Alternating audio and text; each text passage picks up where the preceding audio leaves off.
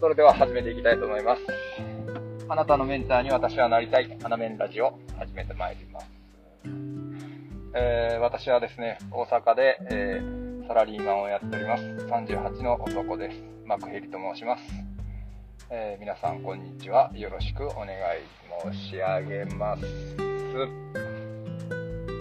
はい。まあ、毎日配信を目指しております。できておりますついに5回目ですね。まだ1週間ないですけど。あと2回。あと2回やったら1週間？うん総括とかしていかないと、何も変わらず、同じことを繰り返し、同じところをぐるぐる回るっていうことなのかなとも思いますけど、あの、ね、前前回も前回も思います。やっててちょっと楽しいです。えー、もう前回も反省ありましたけど、あの、誰かに聞いてもらいたいと思いますし、承認欲求なんですけれども、もういいです。自分自身のためにやってるっていう感覚をもっと高めていけたらなと思いますね。やっぱそうすることが自分を大切にしてるかなって思います。はい。まあいいです。で、今回、今回のテーマは、はい、ズバリ、原体験。うん。私が私自身である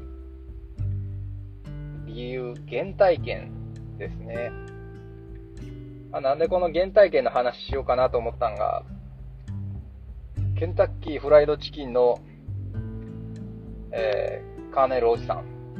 このカーネルっていうのは大佐っていう意味で、え名前じゃないです。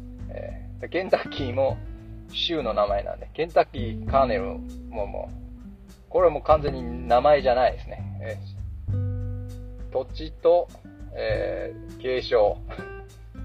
サンダースなんですね。サンダース大佐。えー、ケンタッキー州のサンダース大佐の話を聞いてですね、えー、すごく感動したのとですね、あの、自分肯定感上げるっていう回で話した自分とは何か、自分の動き、無意識の自分っていうのを探していくっていうのを言ったんですけど、なんか原体験を探す探すってのも、原体験を思うってこともそういうことだと思いますね。なので今回原体験っていうのをテーマに、えー、話せればなと思いますね。うんで、まあ、このカーネルおじさんの話からしてかなあかんと思うんです。まあ、カーネルおじさんって言ったらわからないんで、えー、サンダース大佐、えー、ケンタッキー州のサンダース大佐の話でいきますと、えー、小さい時、10歳の時にですね、えお母さん、なんか母子家庭だったそうで、母子家庭でお母さんがいなかった時があったで、この、ね、サンダースさん家では、あの、パンとかも自分で焼いて食べる。まあまあそういう時代だったのいやだから1980年頃に亡くなって90歳だから1890年代後半90年1900年始まったそうですね第一次世界大戦より前ですかで、一次世界戦あたりか。すごいアメリカが勃発する時代ですね。に、そうやって、母子家庭のカーネルおじさんち、カーネルさんち、もうどうでもいいですけど、では、パンを焼いて食べてます。そその日に限ってお母さんが用意忘れたんです。えー、2歳とかのね、兄弟もいらっしゃる中で、もうしゃあね自分で焼くか。自分で焼いて食べようって焼いて食べて、食べた。むっちゃうまいと。むっちゃうまいやんとなって、それを、えー、2時間かけてお母さんの職場に持ってった。はい。で、お母さんは喜んだ。それでお母さんもその同僚にこのパン、息子が作ったっていうのを勧めた。それにその同僚たちもうまいねすごいねってその10歳の子供を全員で褒めた。褒めたのかな？これさっきは、うん。褒めたっていうか多分、喜んだ？喜んだんでしょう。うん。そうでしょうね。もしこれ、あの、アドラーの話はしたくない。またに、またにどんどん置いときたいの承認欲求のところでは褒め褒めちゃダメっていうのってるんで、褒めたんじゃなくて、純粋に、ありがとう、美味しいって、そう、ありがとうっていう気持ちはお母さんすごいあったでしょうね。やってないご飯を息子が作ってくれて、その、弟、妹？ちゃんと分かってないですけど、それにあげたっていうのは、お母さんありがとうってすっごい言うでしょうね。言いますね。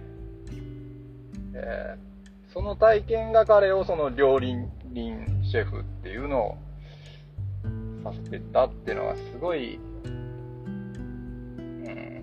まあまあけど、どんどんその料理人になっていく人じゃないらしいんです。いろいろ経営をしてて、最終的にその料理になって、その料理が、あの、フランチャイズっていうのに乗ってっていう、まあその、アメリカのその経済成あの成長の時代が彼を作ったっていうのもあるかもしれないですけども、だけど、現、現、原体験、その料理で人を喜ばすっていうのが、最終的にそういう風に花は開くっていうのは、なんかすごい美しい美談、美談なのか、成功、成功事例として正しいのかな。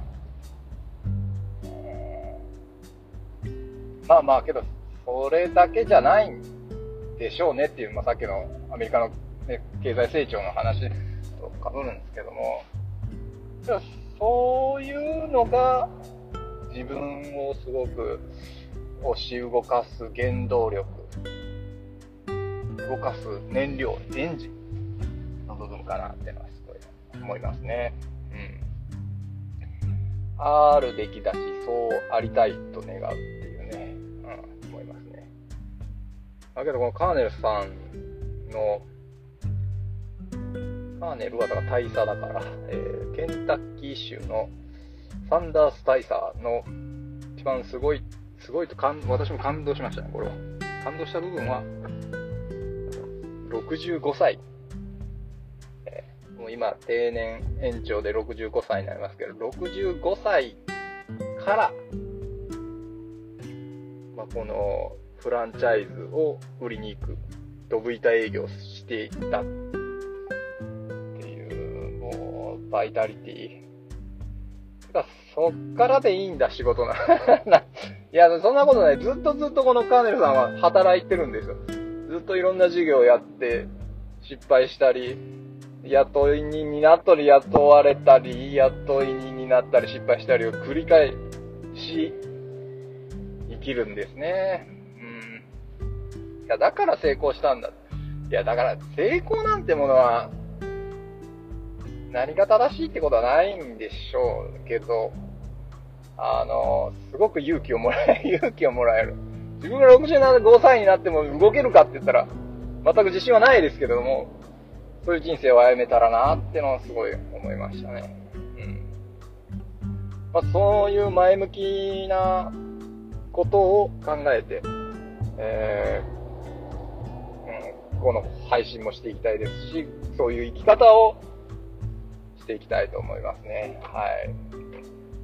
まあまあまあまあ、できる範囲で、やれる範囲でやれればと思いますんで、はい。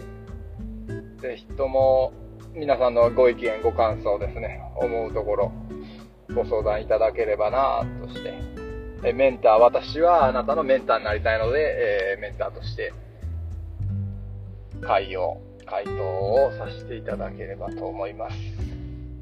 まあまあまあ、引き続きよろしくお願い申し上げます。今回は以上です。